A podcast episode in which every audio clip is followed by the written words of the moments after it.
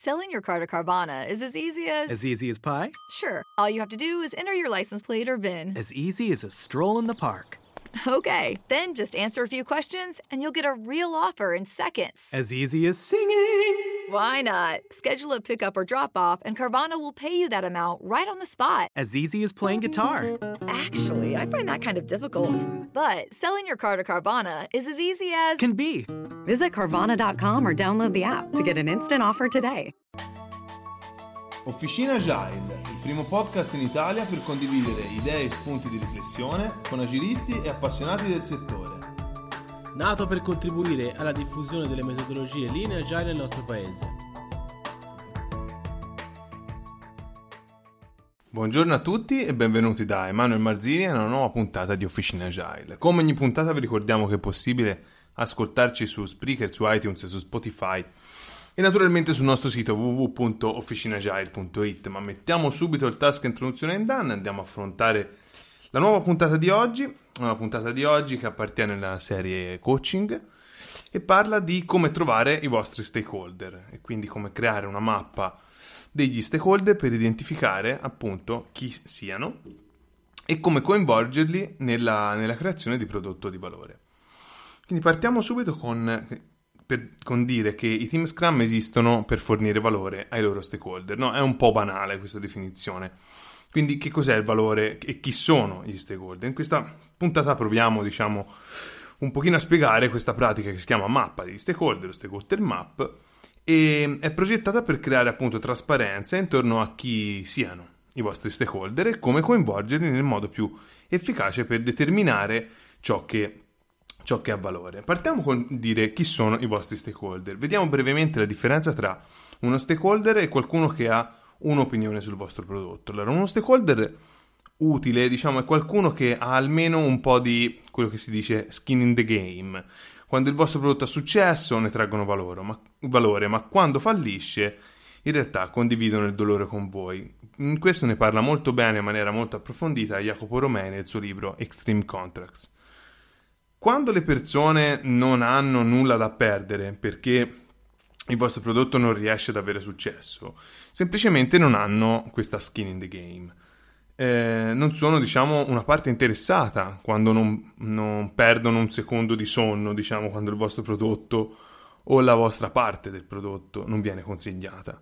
Sono invece il vostro pubblico, essenzialmente. Mentre è ancora utile ascoltare le loro opinioni, certo, la vostra attenzione dovrebbe invece concentrarsi sulle persone che hanno davvero questa skin in the game.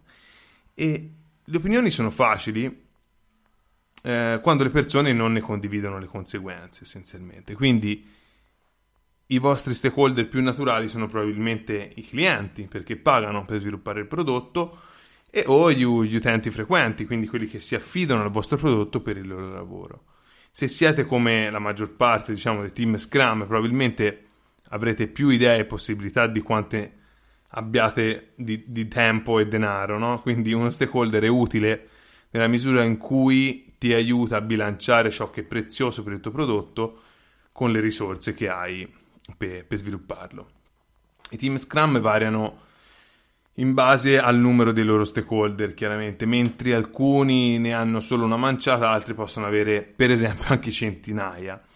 Eh, gestire appunto le esigenze di questi stakeholder, oltre a convincerli eh, a interagire, in base appunto alle necessità, è una sfida significativa per, sia per i team Scrum ma soprattutto per i, per i, product owner.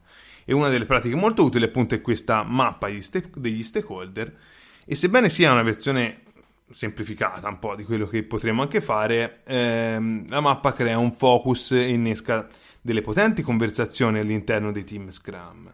La stakeholder map si basa sulla premessa che gli stakeholder variano sia nella loro quota di partecipazione al prodotto che nella loro influenza su, su, su questo. Quindi abbiamo già spiegato cosa intendiamo per stake, no? Quindi eh, quello skin in the game. Um, quindi influenza in questo caso sul prodotto si riferisce al potere che ha qualcuno al di fuori del team di dirigere un po' il lavoro del team Scrum in una certa direzione e questo potere non ha bisogno di essere, diciamo, esercitato, è sufficiente, è sufficiente per essere semplicemente presente come, come potenziale. L'influenza può essere appunto diretta, nel senso che ti viene semplicemente detto cosa fare, o indiretta, nel senso che altri influenzano lo, eh, l'opinione del prodotto in modo tale che tu debba appunto seguirlo. In entrambi i casi alcune persone hanno più influenza, come per esempio un CEO, eh, un consiglio di amministrazione, eh, un influencer sociale, diciamo, dei social o un cliente chiave, invece rispetto ad altri. Quando si tracciano entrambe le dimensioni su una mappa, si ottiene quanto segue, che eh, abbiamo appunto de- dei quadranti in cui c'è una, su- sulla ordinata l'influenza, diciamo, sul prodotto e sulla scissa invece eh, quanto diciamo, sono presenti sul nostro prodotto. Quindi la stakeholder map si basa su, sulla premessa che i stakeholder, appunto, come si è detto prima, var- variano la loro quota di partecipazione al prodotto e la loro influenza su esso. Quindi, in base alla loro distribuzione in questa mappa, gli stakeholder finiscono in quadranti diversi. Ogni quadrante suggerisce, diciamo, quali siano le strategie più utili. Allora, partiamo appunto dal, dai promotori, che possono essere quelli messi nel quadrante più in alto a destra e quindi con un'alta presenza sul prodotto e un'altra influenza. Sono appunto quegli stakeholder che hanno un interesse significativo nel prodotto e una grande influenza nella sua, nella sua forma. Ad esempio, potrebbero essere degli clienti chiave, dei grandi investitori, ehm, queste persone diciamo, sono quelle persone che si desidera coinvolgere ampiamente, ad esempio invitandole a sessioni degli sprint review eh, o anche persino a dei refinement, ok? E, e quindi quello che vogliamo è incontrarli frequentemente per identificare nuove esigenze e convalidare i presupposti.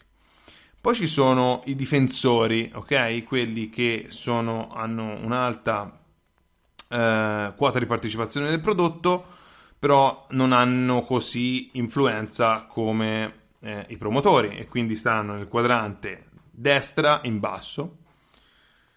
E queste, queste persone sono la parte, diciamo, interessate, che hanno un interesse significativo nel prodotto e una moderata o scarsa influenza in realtà su di esso. Quindi, ad esempio, potrebbero essere utenti frequenti del vostro prodotto oppure persone che hanno fatto degli investimenti minori, non so, a un tipo Kickstarters eh, quindi i difensori tendono ad essere utenti abituali del vostro prodotto, quindi fate bene a invitarne eh, una selezione, per esempio le sprint review, perché comunque capitano spesso, spessissimo sul vostro prodotto.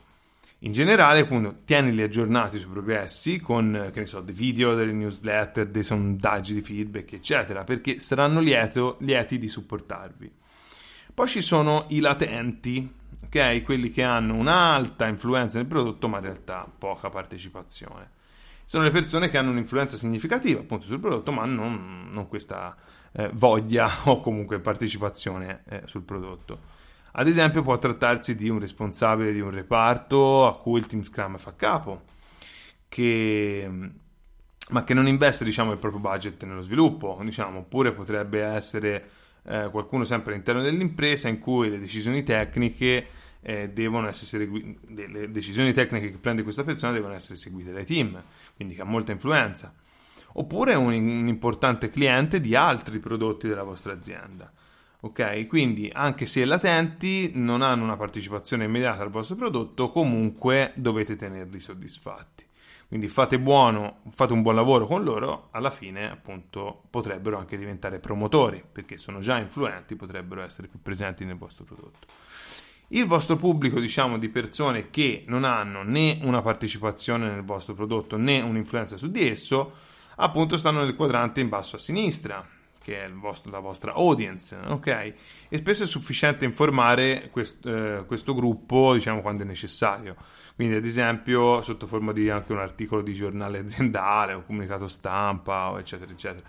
Possono, diciamo, potete reclutare difensori eh, di questo gruppo coinvolgendoli più attivamente una parte rispetto a un'altra, magari attingendo alle loro esigenze. Comunque sono persone che eh, non devono essere presenti in cerimonie o in momenti chiave. La distribuzione dei vostri stakeholder, diciamo, su tutta questa mappa la potete vedere come una fotografia, no? È del tutto probabile che gli stakeholder poi si spostino in altri quadranti nel corso del tempo, quindi poiché il vostro team si concentra su, su esigenze diverse. Possono emergere diversi modelli, quindi quando i team Scrum hanno molte, eh, molte persone latenti, quindi eh, con alta influenza ma poca eh, partecipazione, si può... Mh, questo può essere segno, per esempio, che il mandato del product owner rispetto al loro prodotto è un pochino troppo basso. Quando i team Scrum invece devono mantenere molte persone soddisfatte che non hanno una quota di prodotto, appunto, questo probabilmente distoglie un po' dall'attenzione su ciò che è prezioso. Oppure i tempi di ciclo, diciamo, di, di feedback diventano lunghi perché le modifiche al prodotto o al portafoglio eh, prodotti deve, diciamo, attraversare lunghe catene di, di approvazione. Quando i team invece hanno pochi promotori e molto latenti oppure difensori, può essere difficile diciamo, superare i molti ostacoli che i team Scrum possono incontrare. I promotori sono, sono spesso i vostri migliori amici quando si tratta di superare gli ostacoli. Quando i team Scrum, per esempio, hanno pochi difensori, può essere un segno che non stanno coinvolgendo a sufficienza gli utenti quotidiani del prodotto. E in generale, diciamo, i team Scrum dovrebbero investire la maggior parte del, del loro tempo e dei loro sforzi eh, nelle persone che stanno a destra della mappa, ok? Quindi che sono i veri stakeholder, cioè che a prescindere dalla loro influenza sono presenti sul, sul prodotto.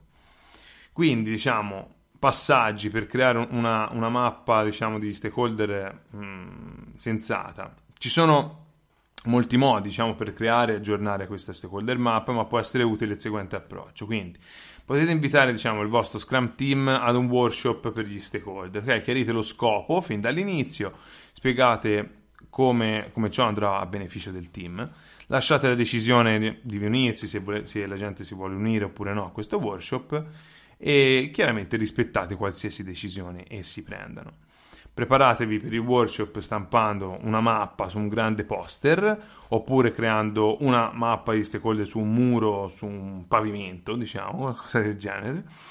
Eh, invitate tutti diciamo, a fare individualmente e in silenzio una lista di quanti più stakeholder possibile per un 5 minuti.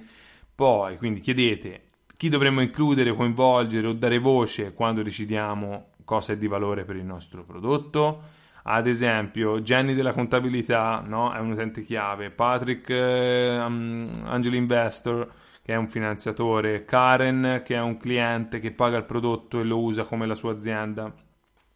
Si possono anche includere gruppi diciamo eh, discreti, no? non solo identificati in una persona, per esempio tutti gli utenti del back office o tutti i finanziatori di livello superiore alla media, eccetera, eccetera. Poi chiedete sempre alle persone diciamo, di accoppiarsi per combinare ed espandere le loro liste. Quindi, diciamo, una volta che ognuno ha la lista, si mette in coppia con un altro, 5 minuti, ne parla, cercano di ampliarli, eccetera, eccetera. E poi di nuovo accoppiatele di nuovo con un'altra coppia, quindi create gruppi di 4. Chiedete poi ai gruppi appunto, di catturare ogni stakeholder su, su dei, post-it separati per facilitare diciamo, i passi successivi. Poi quando avete appunto questi piccoli gruppi, invitateli a condividere alcuni degli stakeholder che hanno, che hanno creato con l'intero gruppo.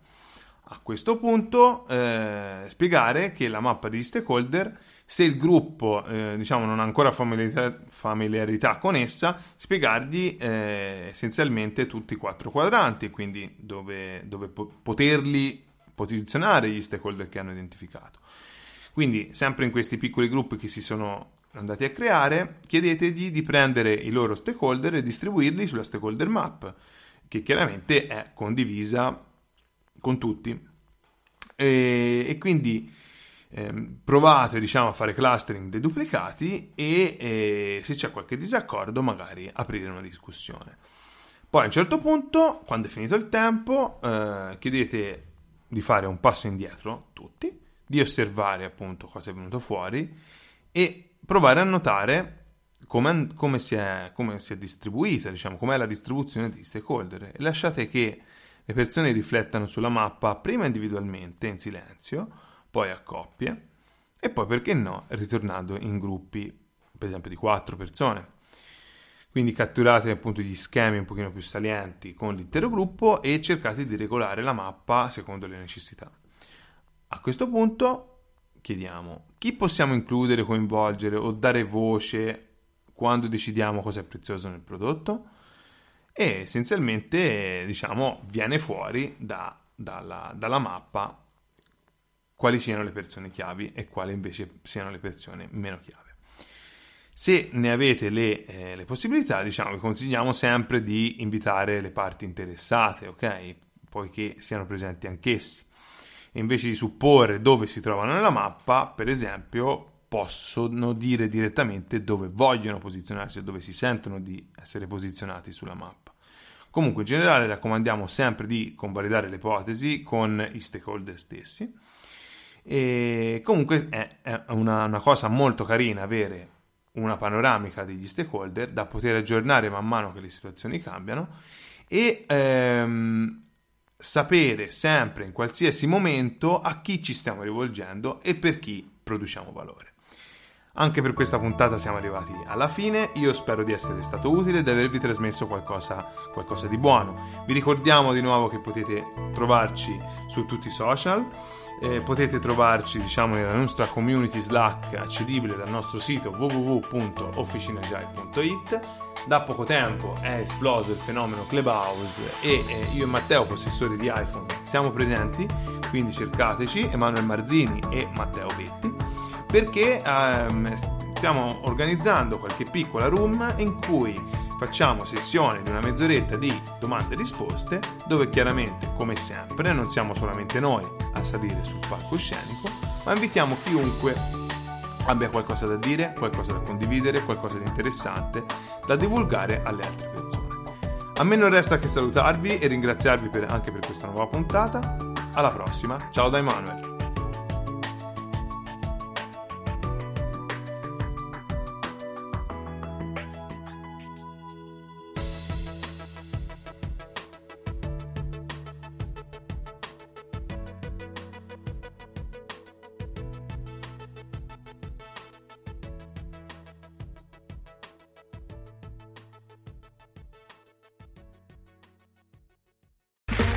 Okay, round two. Name something that's not boring. A laundry? Ooh, a book club. Computer solitaire, huh? Ah, oh, sorry, we were looking for Chumba Casino. That's right. ChumbaCasino.com has over 100 casino style games. Join today and play for free for your chance to redeem some serious prizes.